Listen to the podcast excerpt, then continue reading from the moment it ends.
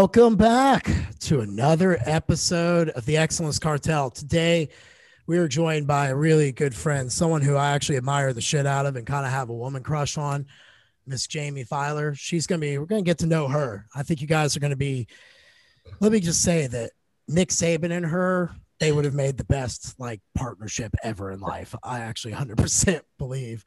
Um, but before we get into that, I would like to find out how Mr. Nick Mauer's last seven days have been, my man. How have they been?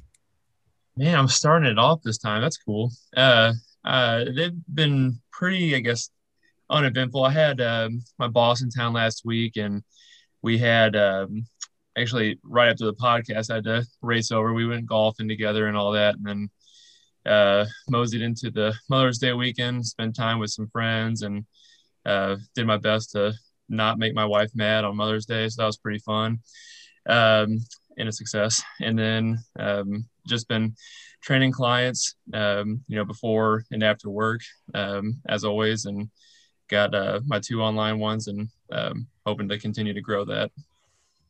Awesome, man. We're glad to see you're starting to move in the right direction, my friend. Mm.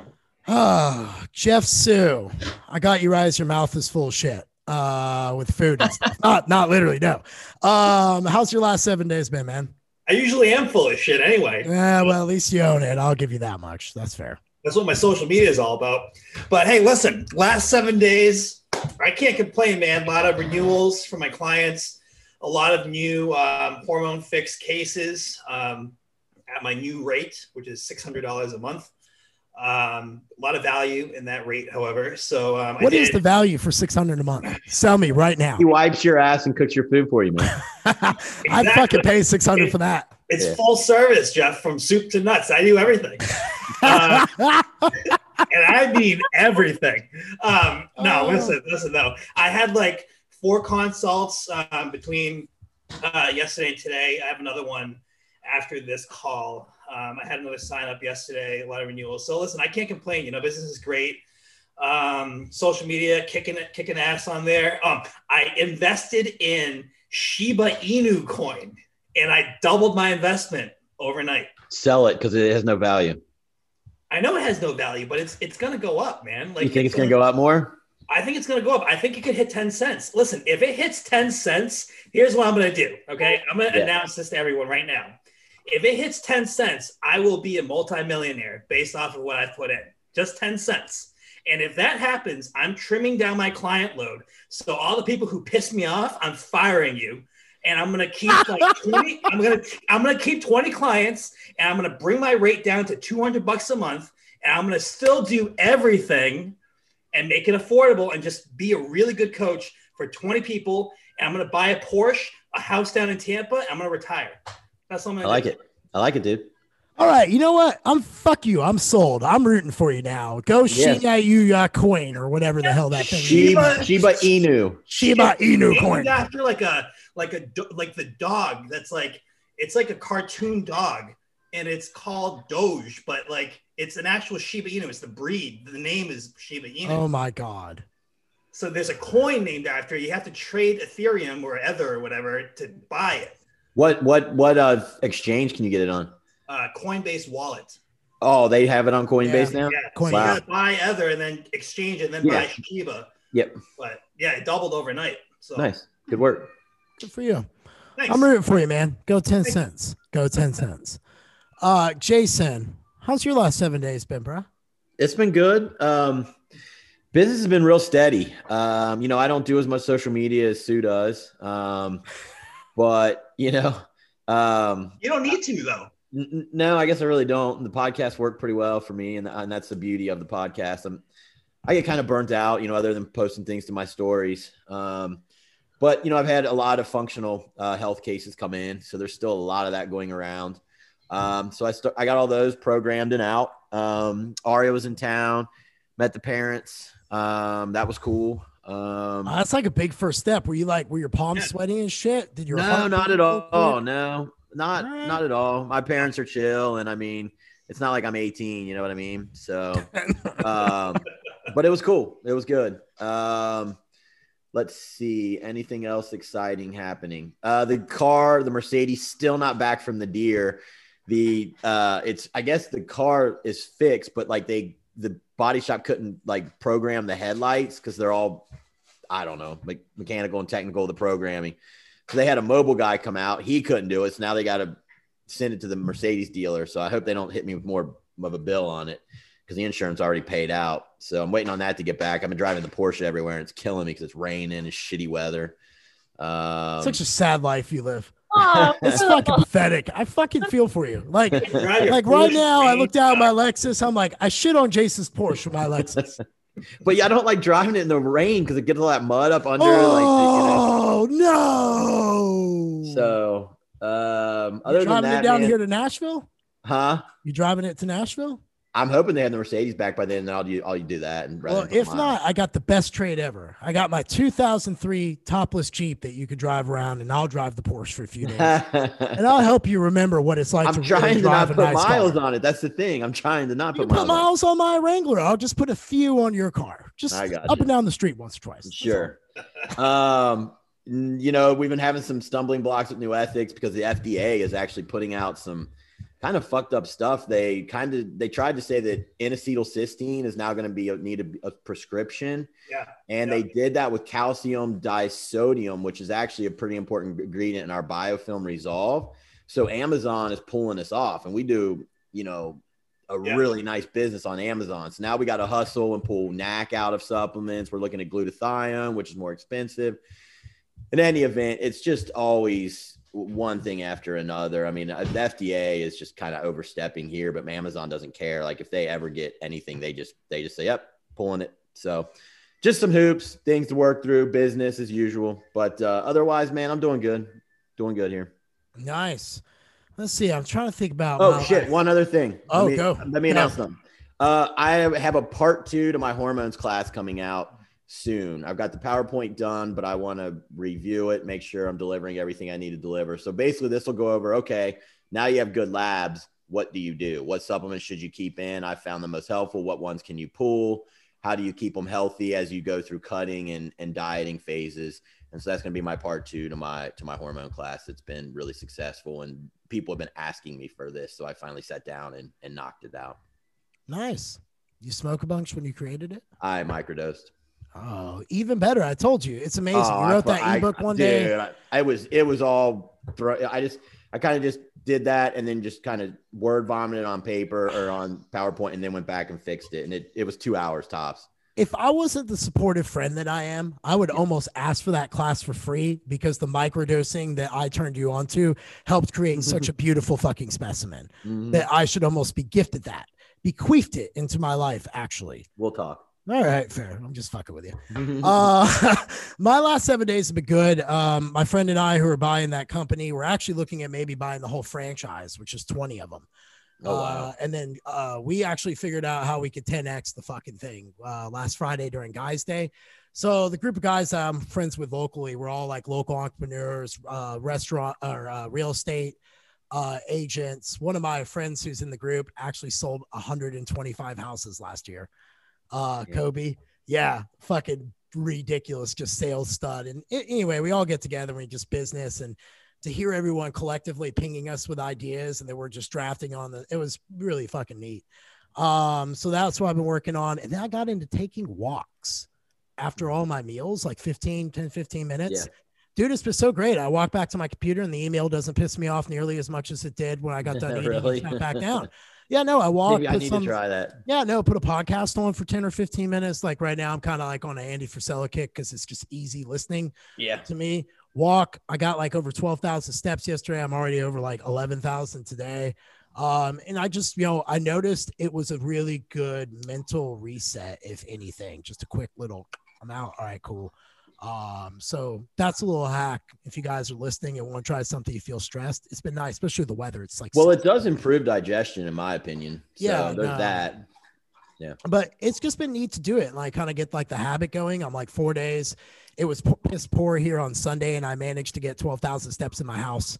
I know Hmm. exactly what 61 feet is like, Jason, in this house. If you want me to walk, walk it out to you when you're here next week, start here and you can kind of start doing the trail. But um, that's how my last seven days have been. And before I get to Miss Jaime, I need to go over a few things, guys. Amino Asylum, they sponsor us. TEC15 is the discount code. Um, be sure to hook them up because they are just really cool people. Um, second thing is PEC is here in Nashville next Friday and Saturday. Um, it kicks off Friday at four o'clock and six o'clock. Saturday it'll start at 8, 8 a.m. It'll run all the way to four. You guys will have Q and A. It's a good time. We still have spots. If you want to tune in, tune in before the rate goes up because we'd have to tell the chair people and shit like that. We need extra stuff. So if you're going to go ahead and sign up, sign up. Nashville's a great time. It's completely wide open, and they pretty much have dropped the mask mandate. So everywhere is just a good party here, which is great to see. And then we have the 1st Phorm event. Yep. The Excellence Cartel takes over 1st Phorm. That is August 27th, Friday, and August 28th. It is $300 a ticket for the event on Saturday. And if you want the $500 ticket, the VIP ticket, which includes a private dinner with the guest speakers and Sal Frisella, uh, that's going to be on Friday night, and that'll be 500. I've already sold two of those, by the way, um, and it's limited to 10. So there's only eight left. So if you want your chance to be able to sit down with myself, Jason, Jaime, you're going to be presenting with us at 1st Phorm, Jeff, Laurin Conlin, Nick Ross from NCI, Sal himself, and then a 75 minute Q&A panel you guys have some of the best and brightest minds in front of you. And most importantly, one of the best visionary guys in Sal. And you guys just know how he is. It'll be a hell of a good time. It goes to a great cause. All the money we raise will go for the 30 for Kids event for 1st Phorm that they put on. So let's show everyone how good of you know how blessed we've been this year in 2020 a lot of us have watched our businesses really take the fuck off and just double. And I think it's time we just inject a little goodness back out in there into the world. Definitely. So come join us. It'll be a hell of a good time. I know that Jaime here. Oh, how's your last seven days been, my crush? My last seven days have been phenomenal. I've been in uh, Orlando, Florida. I've been in Denver, Colorado, Colorado Springs, and now back in Tampa, Florida, where I call home. You, do you want Su as a neighbor? Uh, Tampa's a solid 25 minutes away. So based on everything you've told me about him, Jeff, I'm like, I feel like I'm safe enough if I stay in water and he's in Tampa. oh, I love it. You blend in so well already. Listen, I, I, looked at some houses on Zillow over there. You can get you can get something really nice for like 800k down it's there. Stupid. Yeah, yeah. Florida real estate. We're still within that the bubble that is taking place in the real estate market, but Florida doesn't quite know what's going on ever. So you can pick up some solid stuff here. Yes. So I gotta ask you a question. What's it like to be a real estate mogul? Mogul. Sorry you because you've been flipping houses you've been turning and burning and crushing it yeah we just uh we we bought flipped and sold in four weeks most recently. The, la- the first project was five months, second one was four weeks, and we just picked up our third one in St. Pete. Um, it'll close in another two weeks, and then we have no idea. We'll project probably whatever four to six weeks um, from this one. Awesome. I think that's so cool that you're into that. When you were talking about that in TRM, I was like, hell yeah. Me too. Shit. But my wife is upset that I won't buy her a new house. She's like, why do you keep buying all of these other houses and then you're flipping it? But like, I would like to live somewhere else and you can't get us. Everyone else has my money. I don't have my money. That's, That's exactly true. That's exactly true. What was the best part about your trip? Ah, uh, the uh, being disconnected when it was inconvenient. Like I I wasn't anticipating when I never knew when I was going to have reception and when I wasn't, so it forced uh, similar to your guys' date. This was essentially four entrepreneurial women stuck in a cabin. I'm sure you've all seen that movie, right? but we were pinging ideas off each other. Two were in real estate. They're the ones I flip houses with. The other runs seminars for Fortune Builder, which is a real estate company, kind of like Rich Dad Poor Dad. And then my wife is an SLP, and another one is a financial advisor. So we had a really solid group of women up there. That's awesome. I, I bet the ideas generated and so forth. Now you know to microdose LSD. You just mm-hmm. if you mm-hmm. need me to help you sell all the ladies on this, you can give my text. I'll be like, look, ladies, just trust trust Yoda on this one. yeah. Wait one second. Is Jeff wearing a fur coat? He doesn't use his heat. Oh. He makes thirty thousand dollars. Doesn't use it. To make his uh, use his it's very cold in my house. The insulation is very good. So whatever the temperature is last night, it stays like that. And I oh. It's curious. Okay, cool. You may continue. Yeah, well, fair. So we actually, you know, before we went to air, obviously we want to talk about you. But I had this like idea today when I was like walking and I was asking myself because someone texted me or sent me an IG message. Um, it was like, you know, I just want you to know I've been watching you for a while. I find your success really admirable. I hope to be as successful like you, and I know I, I, it's going to happen for me quick.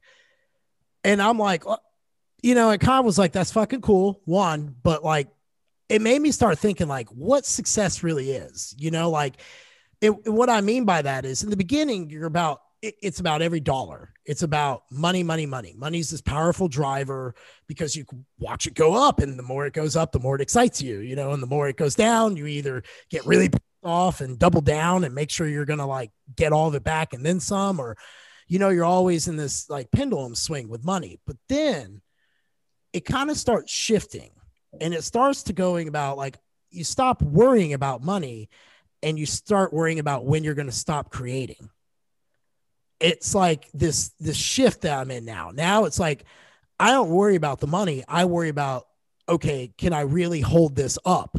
What's it really going to take for me to hold this up and then get another 10%? What am I really going to have to get better at? Like, what the fuck have I sacrificed already? Like, what more am I willing to give of myself to go? And that's something that, like, you hear him talk about in the entrepreneur space, but I think it's very, very relevant because we're each entrepreneurs, we're each coaches that have a lot of demands. We deal with clients who are going through a lot of shit. And then on top of that, we're trying to grow and take care of others. And like, I was like, man, success to me is one of the most beautiful burdens that you can ever have the chance of like pursuing. But it takes, it demands so much of you I just kind of wanted to talk about that today. Like, I, I don't know. I mean, I, I sit in a house I'm renting. Personally, I'm not in the best place. Professionally, like, just so many things are just going in the right fucking direction. I'm like, what am I not seeing that's going to blindside me and hit me like a bus? And I kind of want to get your all's opinion. And, and Jaime, I, I want to actually kick it off with you because you took that whole week off and that gave me anxiety. Like when I read that for you, I actually had real fucking anxiety. I was like, oh, what would that look like for me? You know what I mean? And it, it's not like because I love my team, I trust my team. I know I could disappear and go to the Amazon for 30 days and, and do law drugs and come back and they would have handled it. But there's just like this attachment. Like it's like once you start winning, it's so addictive mm. and success just changes. I wanted to get your take on it. Sure. So, okay. So I guess you have two different questions. Um, First one, how did I handle uh, a week off? So thankfully, and I, I listen, full disclosure, I didn't think that I was going to work. When I told you guys in TRM that I was going to take the week off, I fully intended to. But like I said, I had four other women who all run their own businesses. So what we instead did, because nobody could stay away from their baby, uh, was what we called lap tappy hour. Instead of happy hour from pulling, you know, drinking or whatever from four to six, uh, three of us brought out our laptops, or that was the time we were allowed to use our phones and uh, decide who was going to be on the Wi Fi while the rest of us were on data because only one person could use it as a time. And all we would do was touch base with whether it was your VA, your EA, whether you wanted to dip into your DMs, program, or answer emails, you had one thing that you were allowed to do every day uh, for that 60 minutes or 90 minutes in the cabin. And that was it. So it's the way I see it, it's similar to you go on vacation and you don't necessarily know where there's going to be a gym nearby, but you know you're going to get your steps in. There's no problem with doing sit ups, push ups, and squats just to get a little pump before you go to the beach. Your chest is still going to be there a week from now when you can actually hit it with eight variations of a, a press. But in the meantime, all you really needed to do was a couple sets of push ups every day to know that, like, your pecs weren't going anywhere. it's true. Um, and then, in terms of my definition of success or what success means to me, it's when you don't have to worry about when the other shoe is going to drop. Yeah. Because whether that's your finances, you don't have to worry about if the real estate market crashes, if the stock market crashes, if your savings gets depleted, let's say, God forbid, divorce, whatever, you're going to be fine. But also your relationship is in such a good place because you're not killing your significant other working 20 hour days that you're not going to worry that she's going to leave you.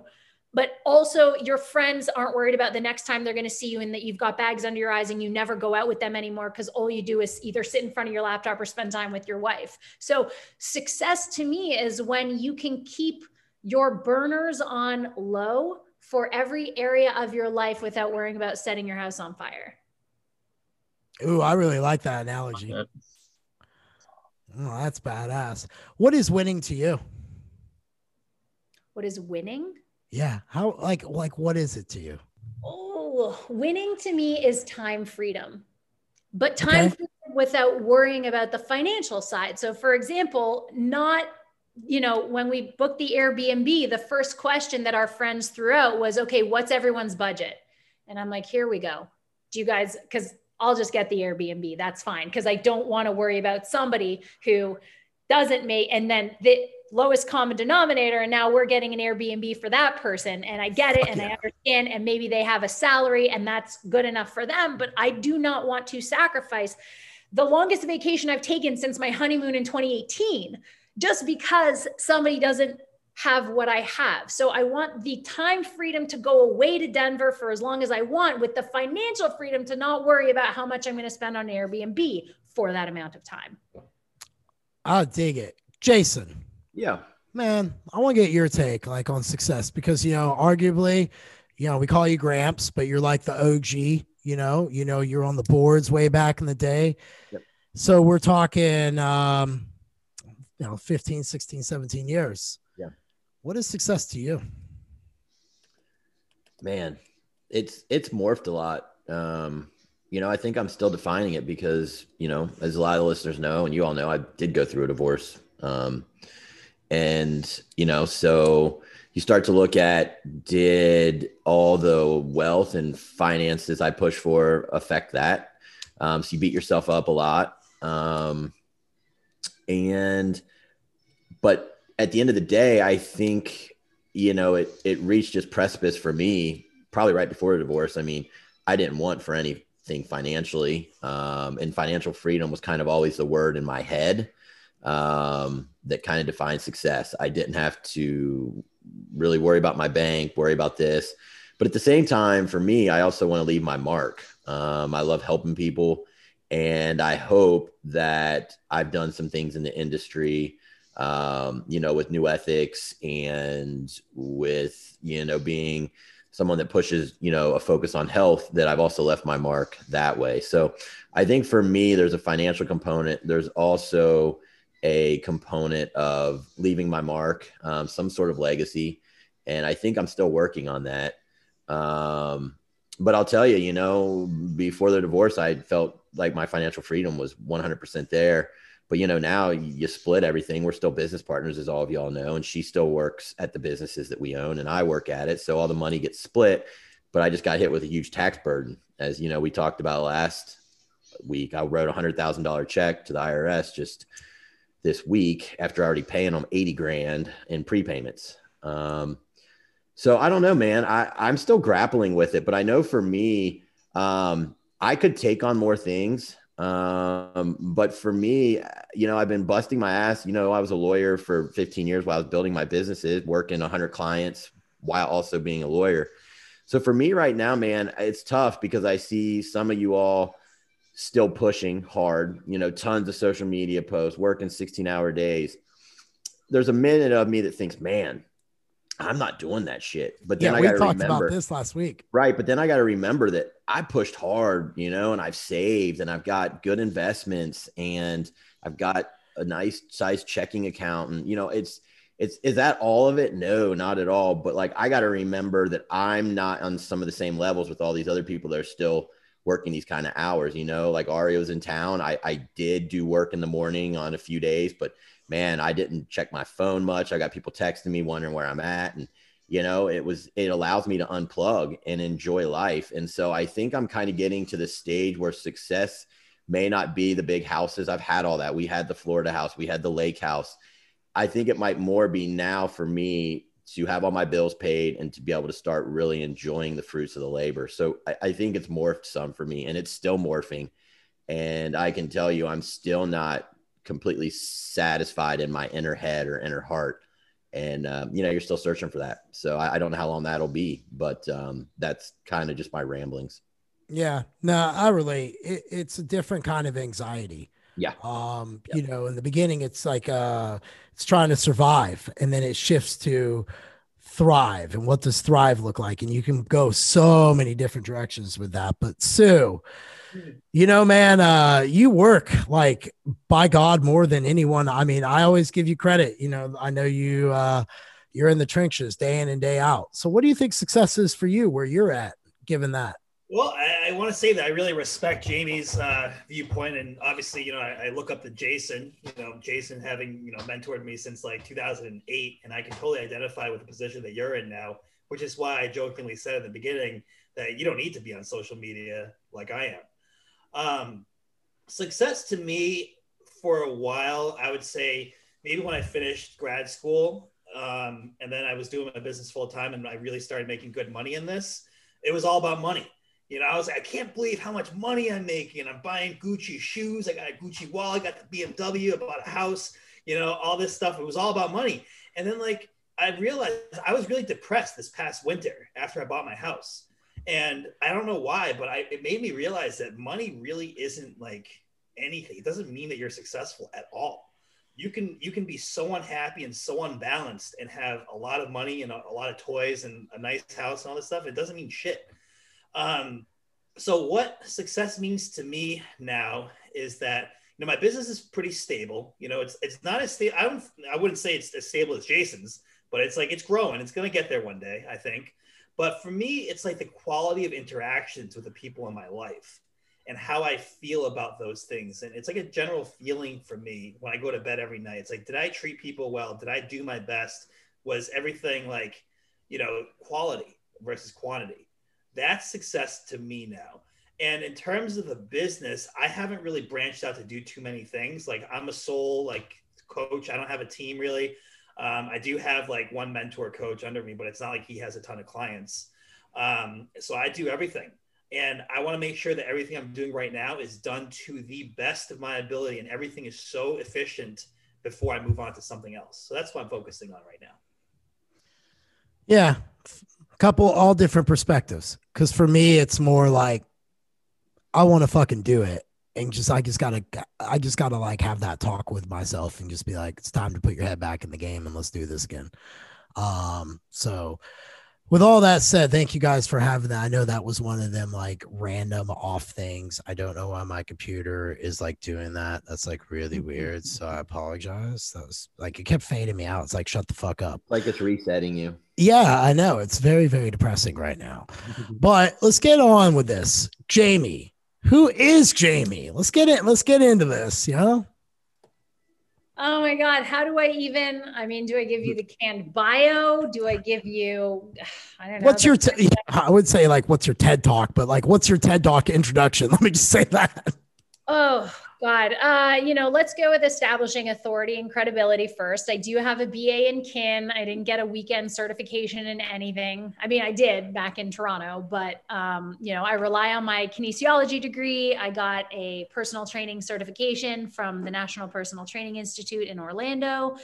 Um, I've been in the industry since 2007 i got my start on the bodybuilding.com forums just like jason um, i was really I was really cool in the Derek Charlebois section. Um, I was actually Scivation's first female sponsored athlete. Really? Um, yeah. Yeah. And I used to work alongside Lane Norton doing all of the play by plays. I'm, I look young, I know, guys, but I'm actually to remember the time before live stream so Lane Norton would do his play by play on men's bodybuilding because physique wasn't a thing yet. And then he would hand me the computer and I would take over to do women's bodybuilding and figure and fitness because physique and bikini were not a thing yet. And then eventually lost my job to live stream. Um, but I started working for Muscle Insider, which is Canada's biggest bodybuilding magazine. I was their editor in chief for four years until I got married to Katie and wasn't allowed to hold a Canadian job anymore. Hmm. So I've uh, only formally been an online personal trainer for two and a half years, but informally for about 15. Oh, What you guys have anything you guys want to say to that, or you want to keep going with it? I kind of remember you now. Now that you mentioned Derek and uh, and Lane and those lives, those, those streams, I used to watch those. Yeah. But Yeah. I just troll people in the misc section. I didn't even do anything bodybuilding. Yeah, you and everyone else. We all used to, yeah, definitely. I was I remember I was in their booth, I was hanging out with them. Yeah. What's been okay? So you've been an online coach the last two and a half years. What's it been like for you? Um, because I assume you've seen the radical shift in the industry, the, the absolute explosion it's going through. So, how did it start for you? Was it just kind of like, you know, give a little feedback to that? Because everyone's been spoiled by 2020. I think we just assume Oh, A get hundred percent. A hundred percent. You know, I remember for the first time, I remember getting offended. Having been a Scivation athlete, I remember getting offended when um, people started recruiting ambassadors and discount codes and giving out free stuff and supplements and sponsorships to people who had a lot of followers. And I said, wait, I remember purposely buying Muscle Tech to get the DVDs with uh, Johnny Jackson and, and Branch Warren on them. Like those were athletes who had sponsorships. And now somebody with a million followers has a sponsorship and that offended me as an athlete. And now i'm in a space where i'm getting offended that someone is taking the role of trainer just because they have a million followers and they sell more ebooks in a day than i could sell in my entire life because of their followers. So personally and professionally i have been deeply offended by this mm-hmm. industry in the last two and a half years. What do you think about? Do you think it gets better? Do you think that like we're like at the rock bottom coming out maybe, or do you think it get, it gets worse? It keeps plummeting. plummeting? I think it's going. I don't know if it's going to get worse. I do believe it's going to flatline at the at the level of rock bottom. Um, you know, I, I believe to an extent. Uh, you know, Jason and I we're going to go the way of the dodo bird. Um, and people are going to rely on YouTube videos and uh, people on the other side of the screen and Instagram lives to get their workouts in. They're not going to rely on science. They're not going to rely on kinesiology, biology, chemistry anymore. Um, but there's going to be a niche you know and and thankfully we will all continue to thrive as long as we speak to our ideal audience and we attract people a certain iq level and a certain eq level Mm-hmm. A hundred percent. Um, I want to. One thing I want to do here is uh, really illustrate your character, how strong it is, and I want to talk about. Obviously, you're gay. What was it like coming out, and what was that journey like for you? Because you know, I really want to kind of like get the background there, and, you know, maybe talk about what was like, you know, going through the this industry as a gay athlete. Like, what, like, how's it been? I want to kind of just get like that broad macro and then go through micro all the way up. Sure. So we have to start at the beginning. My Mhm. dad was diagnosed with Lou Gehrig's disease, um, also known Mm. as ALS. That's a rough one. It is a rough one. Um, yeah. Eight months after my parents got married, which was one month before I was born. Oh, So, Wow. So I have three older siblings from his previous marriage. So they saw him decline considerably. Um, my youngest sibling is 18 years older than I am, and then it's 21 and 23 years older. So they saw him go from a young, vibrant father who used to thrive playing tennis, running, and, and swimming to a man who couldn't talk, walk, or breathe on his own. Now, fortunately, and I say fortunately with a full heart, that was all I knew. I only knew a guy on a ventilator who could not get up and who need his mouth needed to be suctioned and who needed to be rolled over. He would get bed sores, but he was at every single basketball game I ever played in elementary school. He made it to as many high school basketball playoffs as he could. He attended one of my bodybuilding shows and he retired only because he hit the mandatory retirement age of 70 being a superior court judge in Ontario. Uh, I Wow. Right. So my resilience, it never occurred to me that there was something I couldn't do. Because if this guy could be a father to four children, and if he could be a loving and supportive husband who continued to put bread on the table despite literally not being able to do anything but think, um, I'm like, wow, I have no excuses. So being gay was just, I mean, that's like not even a chip on my shoulder compared to what I grew up with. Um, so coming out, uh, I actually, okay, so I came out later in life. I came out when I was 26. Um, my dad passed away when I was 19. So I, I mean, I, my mom said she saw this coming, and I'm assuming if my dad said she saw it coming, it, my dad said, like, right. My mom saw it coming. So did my dad. They both knew me quite well. Um, we came, my siblings and I came from a Reformed Jewish household, so not particularly religious, more spiritual. Um, and all of my mom said to me when I came out to her was if you decide to have children, will you carry the baby so that it's Jewish? Because in Judaism, um, the lineage is maternal. So that was literally it. My mom just wanted a Jewish grandbaby. and totally okay. I was not kicked out of the house. I did not have to, you know, jump through hoops of rings of fire or overcome any sort of emotional obstacles um, thankfully in my house until I guess Katie and I decided to have kids. That's it. That is, first of all, you know, that was very touching about your dad. I actually had no clue about that background to you. So thank you for for sharing it. was there ever a time in your life that you had to kind of like work through people identifying you as gay, maybe professionally or in different networks or personally, that you just had to kind of just like double down and face that adversity? Or has it just kind of been like chip on the shoulder? Don't matter. So I want to, I mean, we get, Katie and I do get hate online. Uh, you know, it's such a sin for a woman to be with a woman. You're not doing God's will. You will probably burn in hell. Um, and then, you know, it, we live in Florida and my my middle brother is still a little bit concerned that it's um, a bit of a red state and we've never not once not holding hands downtown not kissing outside of a club thankfully we've never experienced it the only hate we've received is online um, but we never have never ever taken that to i mean not since i was a female bodybuilder and i probably received more hate for how much muscle i carry than for the that i kissed other girls online Oh, that's the best line ever. Right it, it, it, goes to show though, man, these haters, like they're they're such strong personalities and they can type it out, but they they, they can't go and say anything to your face. Right, right. yeah. Uh, That's all uh, trolls under a bridge. That's why yeah. they're trolls, right? Right. Yeah. That's what I was telling. So I'm like, man, I promise you, the world that the media paints is completely different from the world you walk around in if you just like disconnect from what the media tells you. Like, I'll see all the bullshit they say that's out there. I see a lot of people saying hi to each other and smiling and and so forth. I see a lot more positivity out there actually than I do the negative grind of bullshit created things going on. But that's a whole nother topic. Yeah, that's that's your perspective. You know, if you can choose yeah. to see things how you want and, and live happy if you choose. Yeah. Exactly. Yeah. And that's one of those I think that when you're a business owner, that kind of changes the lens for you a little bit. You stop looking at things pessimistically and start looking in the optimism of like, well, look at what I can do. So you just kind of look at the way what's going on around you, and I see a lot more good.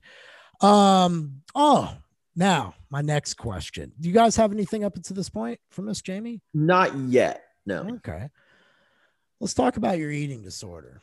What was the trigger for that? How was it being in that hell?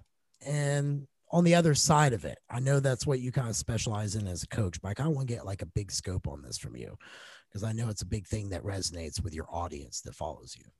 Sure. Um, so it started when I was 10, and depending on whether you ask the therapist I spoke to in the hospital, my mom, my siblings, the social worker I had once I was discharged, you're going to get a different reason for why the eating disorder started. And because I was so young when it did, um, I don't actually know who I believe. And I cannot take myself back there to actually remember why it is I started my first diet at 11. I believe it had something to do with my dad, not necessarily in a bad way, but you know, from the time I was born, I saw that he needed so much attention.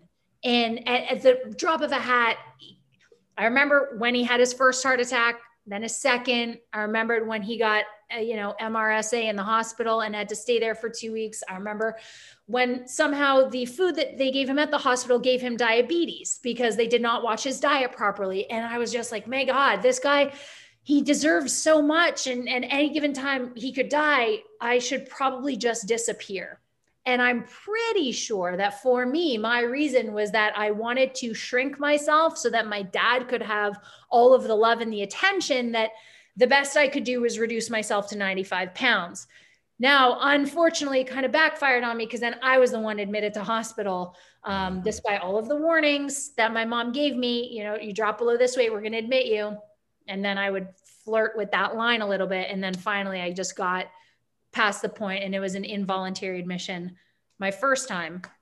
Um, so I was admitted three different times. The first time was 40 days as an in-person uh, inpatient at the hospital for sick kids in Toronto. when I was 15.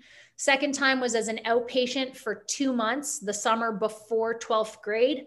Um, so you go in right before breakfast, and then you have breakfast, lots of therapy. You're allowed to take one uh, school class.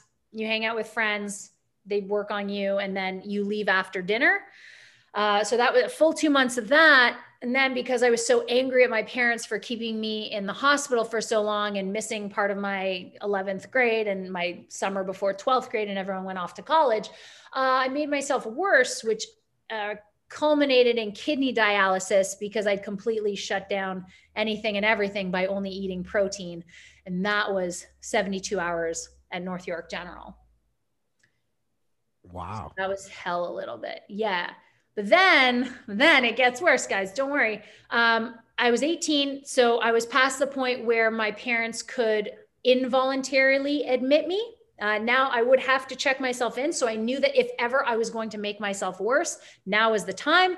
So I took myself from uh, 5'8, 112 pounds, started competing in bodybuilding, in natural bodybuilding, uh, eventually got myself down to 95 pounds, which was my last show in 2006. It was the Fame World Cup in Toronto. I was on stage as a clearly lightweight women's uh, bodybuilder. There were only three people in the class. And it was at that show where one of the judges said, With all due respect, Miss Filer, you belong in the hospital, not on stage. Wow. How did you take that? Yeah. Uh, to heart because he okay. had me I would say he had seen the progression, but really it was a regression of my body and my health uh, from 2004 to 2006. Um, and so I knew that this wasn't the first time this guy saw me. He knew what he was talking about when he told me that I should be in the hospital again. So what turned all this around? That that one sentence, pretty really? much. Because in my head, I again, I thought I idolized guys like Jay Cutler, Branch Warren, and Johnny Jackson, also Lee Labrada. And I would yeah. see their physiques and be like, I don't understand. We're both at 3% body fat. Why isn't Lee Labrada in the hospital? Okay, because there's slight body dysmorphia here. Um, but there was this other pivotal moment where I would I'd been discharged. I think I was 18 or 19, and I was I'd woken up. My sleep was obviously super disturbed by hunger, but there's one, and I saw my mom's silhouette in the bed for like a bedroom door of my of my house and she was just standing there and I was freaked out. And I said, What are you doing? Why are you just watching me? And she said, I always watch you. I said, Why do you always watch me sleep? I'm I'm 19. And she said, Because your body is so little, I have to make sure the covers are still moving. Wow. Now, again, I, I don't mean to beat the point home, but my mom already knew that at any given day, my dad could ask that she pull the plug, literally pull the plug on his ventilator, or my dad could go into cardiac arrest or his ventilator could stop working. So she already knew that at a moment's notice, her soulmate could die. And now she had to also not sleep and make sure that her daughter's body kept moving and kept itself sustained. And I was like, wow, I am fucking her up big time. I should probably sober up. What was that journey like sobering up for you? It was rough. It was definitely hard, but I was not and I had heard so many horror stories. I mean, I was on multiple forums and all of these women who would, you know, gain gain 5 only to lose 7 mm-hmm. or they'd start to recover but then instead of anorexia they'd start purging and then they hmm. ended up giving themselves bulimia or they got so freaked out by getting their periods back that they're like, fuck everything. I'm just going to go back to 5% body fat. This feeling is awful. And I said, I never, even if it takes me 100 years, I will never go backwards. I will just take tiny steps forwards. So it took me thank God it only took me four years to recover. So I kind of decided by 21, I said, if I don't recover by my 22nd birthday, I will have lived with anorexia as long as I would have lived without it. And that is a terrible thing for my identity. So I have to get better by my 22nd birthday. I, I didn't. It took me till my 25th birthday. Um, but still, four years, I've never once slipped back. Um, I've never starved myself purposely for a day. I've never used exercise or burning calories to compensate. I've never put my finger down my throat. I've never used a laxative. Ever since the day I decided I was going to recover, it has been only forwards from that point on. And you didn't need uh, any inpatient or outpatient help that time. You did it on your own. I, I had a social worker. Funny enough, I was 21 and I hadn't seen that social worker in six years oh, since I was discharged from the hospital. But I said, Do you still deal with girls with eating disorders? And she's like, Yeah, but typically they're in the hospital. I'm like, I'll pay you cash. Like, please just help me get better. Okay. Yeah. And obviously she was a, willing to do that. Uh, yeah. Yeah. Very cool. So we obviously have a lot of coaches and a lot of general population people, competitors, current, former competitors listening who struggle with the body dysmorphia, who actually probably do have disordered eating habits, if not, you know, bulimia and anorexia. What advice do you have for them? Just before we transfer to another topic, um, you know, I, I, know you're always out there talking that your door's open to chat with people, but what yeah. advice do you have that they could kind of package away that you would say was a, a difference maker for you to to turn the tide in that fight? Probably two things. Number one, catch it early. Um, it is a vortex, just like any addiction, really, right? Whether it's drug, alcohol, gambling, sex, uh, this is an i mean you're addicted to burning calories. You're addicted to staring yourself in the mirror. You're addicted to putting your finger down your throat. You have to catch it before the vortex catches you because it is literally a black hole that is i mean uh, anorexia is the mental illness with the highest mortality rate right? You'd think it'd be depression because if depression then suicide right? No eating disorders kill one in every 10 people uh, and that is a staggering statistic, especially when we think about how many competitors we all work with. Um, so, number one, catch it early. Number two, don't ignore the warning signs uh, because there are many. They just look different to different people. And then number three, probably get a support system. Bodybuilding, it seems like, I mean, we all know it seems like it's an individual sport. It is absolutely not. You've got your coach, you've got your posing coach, you've got your partner, you've got your friends, you've got your gym buddy. Um, make sure that they know, put them on high alert. Like, the second you hear somebody tell somebody, oh, I'm starting to look fat, but really you're at 12% body fat and you're a female, you're not starting to look fat. We need to rein that in. Definitely. That's some really good advice. Thank you for that. That was some good take home stuff. All right. Before I get into the fitness coaching stuff, do you guys have any questions yet? No, I, I asked mine. I'm good. All right. So in 2018, you just burst into the fitness industry on the online realm. You know, just here's Jaime. What was that like for you? Because I want to get into TRM and and you know, I don't know if they know, but you're a powerhouse with with just the income and so forth. So I wanted to talk about like what it was like for you in 2018. Yeah. How you had to build this and like what you do to maintain it. So like let's kind of walk through that a little bit. Sure. So um funny enough, 20 okay so 2018 was the year i left muscle insider mm-hmm. because i got married but as a function of the american immigration system i wasn't actually allowed to work legally yet until my green card green card came through. Um, because of trump's rules i had to wait um, whereas with uh, obama there was a, just a 90 day waiting period. That's why it's called 90 day fiance. Um, but under trump i had to wait for all of my shit to get processed. So I got married and I thought I was going to be allowed to work right away, but I wasn't because I wasn't technically the property of the United States of America and was no longer the property of Canada. So Trump kind of put me on hold uh, from April 2018 until January 2019. So, wow.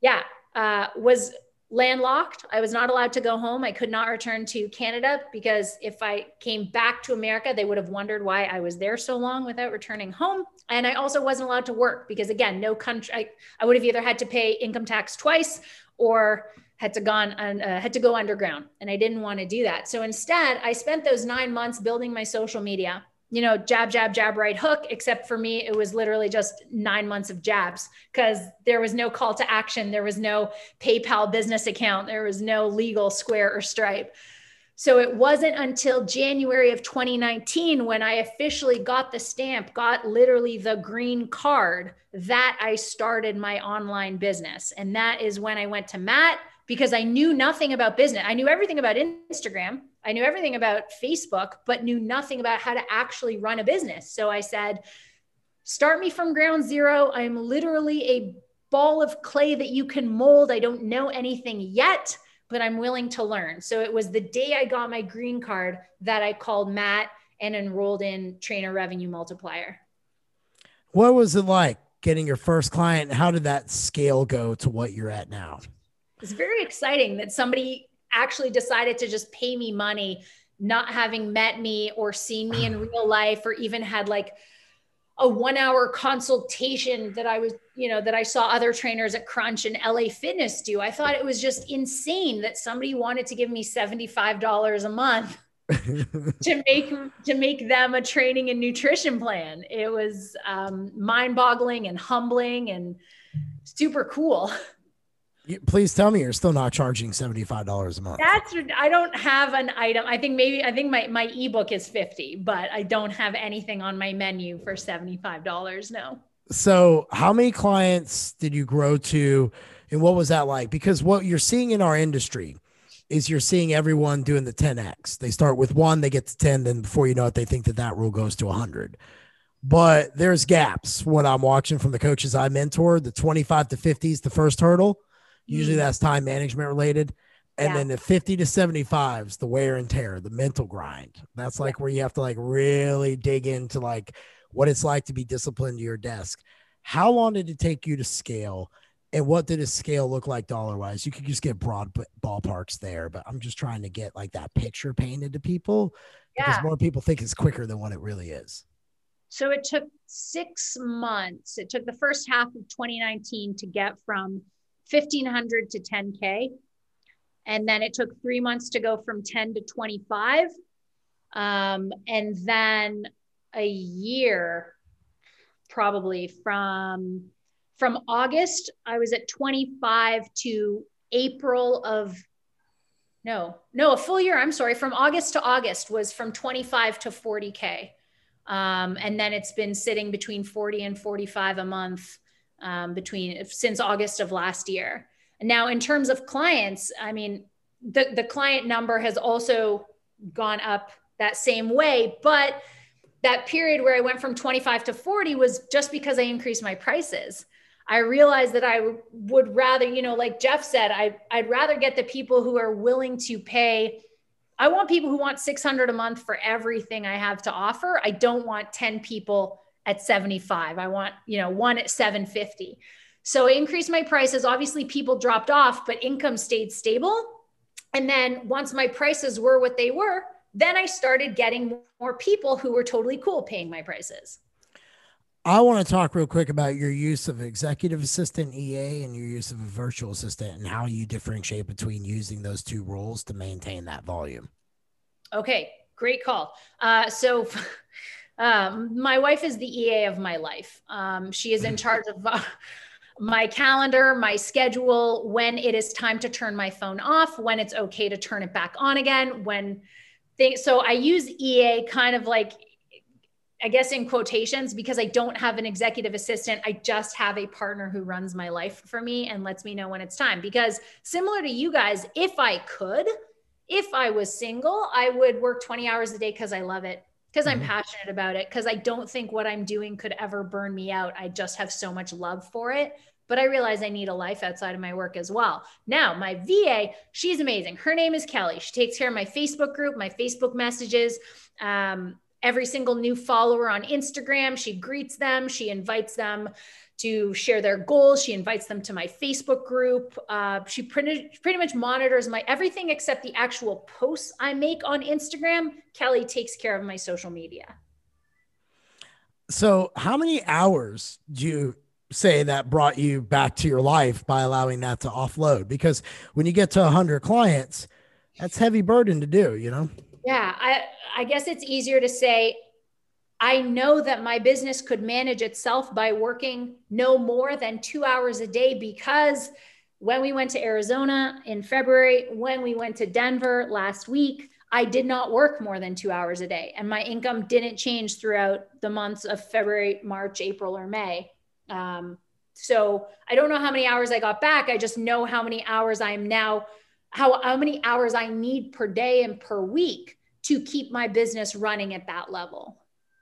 Yep. I actually am bringing on an executive assistant to help me on a lot of my stuff. One of my coaches who does in person, and that yeah. way I could teach her the online, and she could do a lot of my stuff for me with my online. So I've I've been paying attention to you, and I wanted that said because these two here, Jason and Jeff, could both use executive assistant to like help just some of that nuance stuff to really get time back because t- you're the one who made me go what the fuck is my time really worth? Like when you hammer that home in the TRM group, I was like, you're right, 100%. I have a lot of questions right now, Jeff. Go for it. Fire him out. We got a few minutes. Jason's got he's got 15 more minutes before he's got to roll, so we're good. Yeah. Jaime, I don't know how uh, apt you are to actually share numbers, but um, you know, I'll share some of mine because I have before in the past on this podcast, and I'm trying to wrap my mind around how you you work two hours a day and maintain 45 to 50k per month. I, that just doesn't make sense to me. And I'm a business guy. So, so I'll tell you that, you know, you know, I've been as high as hundred clients. I haven't really gone past hundred by, by any measurable, like significant amount. And it's only for a short period of time. I usually float around like 75, 80, 90. That's more like my, my average run rate. Right. So like I said, you know, my, my advanced care hormone health or contest prep rate is 600, but I also have a lot of people grandfathered in like 200, 300, 125. And I have a few that were my very first clients that are still paying me 100 bucks a month. So it's a mixture of all of that. And so my run rate's about $30,000 per month. And it's been that way for, for several months now.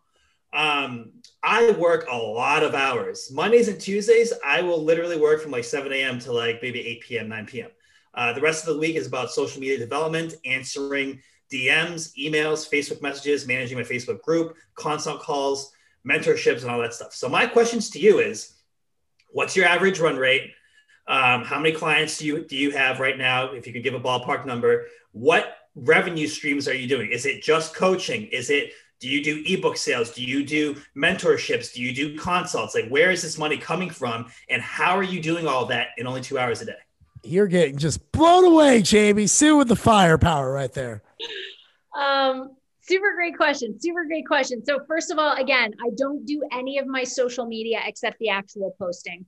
Um, it's either Katie, uh, my wife, or Kelly. Oh, I should note, Katie is on my payroll. So, uh, a this is a huge tax break for me. It means that anytime we go away, I can write her off. Anytime I take her out for dinner and like mention a client check in, I can write her off. So Katie is responsible for doing my DMs because she knows my clients so she will say, you know, Jen is asking you this. And while I'm watching TV or while I'm programming, I will answer her. Um, again, Kelly takes care of all incoming clients and all new DMs. She also runs my Facebook group and my Facebook messages. So completely eliminate social media. So it's like essentially over the course of your day, if you never had to do social media, okay, cool, reduce that number. Um, my consult calls are 15 minutes. I block out 15 minutes and 15 minutes only for sales calls because if I cannot get a sense of what it is you need from me or how I can help you in more than 15 minutes, then I don't think I have it in me to give you. If you're a talker and you need that much of my time, this is not going to go well. Um, you know, Jeff knows I don't have a lot of patience. I'm in- yep. um, just tell me what the problem is so that I can solve it. I don't need to know everything that happened leading up to it. Give me a bullet point list and then let's execute, right? I'm not asking necessarily for blind trust, just fucking like, let me do the magic. Um, mm. All of my programming is based on templates. Now, that's not to say everything is a click, copy, and paste. It is absolutely not. That is my base tier, though. But for my second two levels, they all start at templates. And then when you tell me that you have a bunion on your toe or in 2016 you herniated your disc, okay, then I take walking lunges and deadlifts out. And now it's customized. I replace it with something else. So mm. templatizing things, offloading stuff to your VA, making sure that somebody else is also working for you and with you and reducing the amount of time you spend on consults unless you're getting paid for that uh-huh. just takes significantly more time off your plate. Um, also, my check ins are done typically via Loom and they don't take more than two minutes. I'm looking at your check in chart, chart as you are looking at me looking at your check in chart. It is no more than two minutes, whereas an actual email typed out check in would probably take three to five. Now, over the course of 100 clients, that two minutes that you save is now 200 minutes for everybody that checks in. Also, I have stopped asking first for check ins for my clients who are at my lowest tier. If you've chosen for whatever reason, be it a financial reason, an emotional reason, or whatever, to choose the silver package, then the responsibility is on you to check in. That tells me that you're not fully invested, invested right? You've got no skin in the game. So why am I taking 30 seconds to remember what your Instagram name is in order for me to message you first to remind you that it's Wednesday, Kelly? It's time. And now you guys know why I tapped Jaime to present on systems, pipeline pro, and things like that at the 1st Phorm event, because that's what Jaime's going to be going over, because she is the queen of that shit. What's hmm. your most expensive package? Are you pricier than I am, or uh, am I more pricey? Than you? Please say you are. Please say you're 601. Well, it's like the price is right. No, my four ninety nine. Four nine. So you so you fall a little bit. We're pretty much in this. I mean, 500, 600, whatever. It's the same thing. But I will admit that it sounds like you are much more efficient than I am because I I literally like spent you know an hour and twenty minutes on a phone call today with someone. You know, we've been telling you that. I've been dude. telling you that for years. And I, I, I will let people call me. I, I, clients will call me too, and I'll spend like an hour talking to them, or I'll text uh-uh. with them but it is all me. Um, so they do appreciate that, but it does so severely handicap me in the sense that I can't I can't move, you know, as quickly as as you can. Yeah, yeah. So my favorite is when people ask, they're like, you must have like 15 clients or something that you're able to respond to my email so quickly. And I'm like, I would love for you to think that. And that's been the goal of my business model is to get people. I I don't love answering the questions of how many clients do you have because if you have to ask and you're curious if I only have 15, then mm-hmm. I'm doing my job correctly because it shows you that I'm managing my time properly. Not one message, whether it's email or DM, is answered past the 24 hour mark. Yeah. So Yeah. Same, same here for, I think, all of us here as coaches. Yeah. Definitely. Yeah, you sound like you have incredible efficiency. I think I think that those are brilliant uh, you know business tools that you've employed. So congratulations there. She's available for one-on-one coaching, Su. She has a Calendly and an hourly rate that's very affordable for you. Yeah. That that might be beneficial to hear from someone other than Jason and myself on ways that you could probably, you know, start small, Su. Let's try to just get back four hours a week just start small and that way you can get used to letting go of things. You know the more you let go of things and you give to other people watch them run with it the better you actually feel. It's i know but that's that's my problem. I think jaime you can identify with this you know the struggle that many entrepreneurs feel is that the business is your baby and you can't let go and that's what holds you back. But that's called leadership man no, it's it's, it's you've got to you've got to surround yourself with people that you can trust and that are good, and, and and that'll build you up, and you can move forward. Jaime will tell you that I always talk in the platinum calls on TRM about Nick or Thera and just how much they thank me for giving them the full fucking autonomy to build Iron House and to build Relentless. Like, I mean, every week I get a great message and it humbles me to have that in all honesty. So, Jaime, before I get on to like my last question, what's one IG tip and one Facebook tip that we could throw out to the audience that you could give us right now that you would say is the most beneficial? Um, five to 10 stories a day. Okay. You might not post, you might post once or twice a week on your main feed, and you will still gain followers if you let people into your house party on a daily basis, because that's all Instagram is.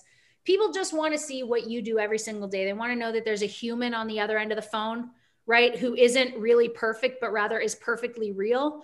So you have to show them the fact that you're a trainer, fact you're a husband or boyfriend or wife or whatever, fact that you're a dog mom or dog dad, uh, fact that maybe you have real kids, that's cool too. Um, the fact that you're a foodie, the fact that you like, tr- right? So make a story that is relatable on more than one dimension, other than the fact that you're just, because you're not just, no one in this room is just a trainer. We all have so many different labels, but sometimes you don't show your audience that other side of you and they're like, cool, it's all he does. It's so nice for him.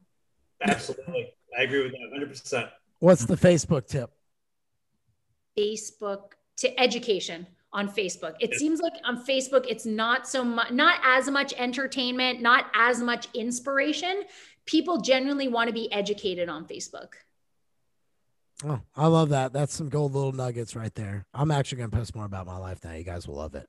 Um, what's the five year plan for you, girl? Where are you going? Where are you taking this? Because this is just, this is impressive. I think the three of us both can agree we're not equally impressed in this industry, but from the moment I met you, I knew you were a fucking killer. I always joke that you know you could go into rooms and you could tell who the nurse sharks are from the great white sharks. Like you know, like you just know each other, and and I just have the utmost respect. So, what's the five year plan? Give me the insight. Um, five year plan. So I pro- I will I will limit it to one tier and one tier only. Again, similar to the way Jeff started out this conversation, he's going to have his 200 plan. I'm probably just going to be between five and a grand to coach with me per month. Uh, I will not have any lower tier that I am running. It will all be my team. Um, I would like to be actually doing more seminars with TRM. You know, the same way we've got Rich Dad, Poor Dad, Tony Robbins has unleashed the power. I hope that Matt and TRM blows up to the extent where he can send me to one state at least every month. And I can bring Katie because she won't have to be working as much. And I can just do the TRM, whatever, 90 minute presentation, get a bunch of people rolled into TRM 10K or Kickstart, and then come home to Tampa, deal with my 10 clients, and that's it. Love it. Yeah, no, that's fucking sweet. Um, all right. In one word, I have these little random little things which I don't let anyone know about. But in one word, I want you to answer the following three questions, okay? Okay. One word. Yeah. When is Repeat that, Jeff. You got cut out. winning is like what is winning in one word? Oh my God.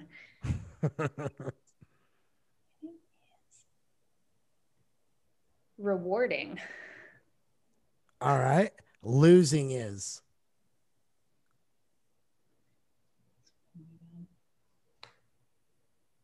One word? Yep. Does anyone get these right? These are just random. I just pulled it out of my ass before I literally just wrote it down. You got lucky, I guess. Uh, fuck. I want more. Like losing it. A new beginning. All right, I'll, I'll give you that. All right, we'll just go with beginning. I was gonna. I, I was. I was wondering if you would say hell because of how you're wired. Okay. Um, losing is a new beginning. Yeah. love is Happiness.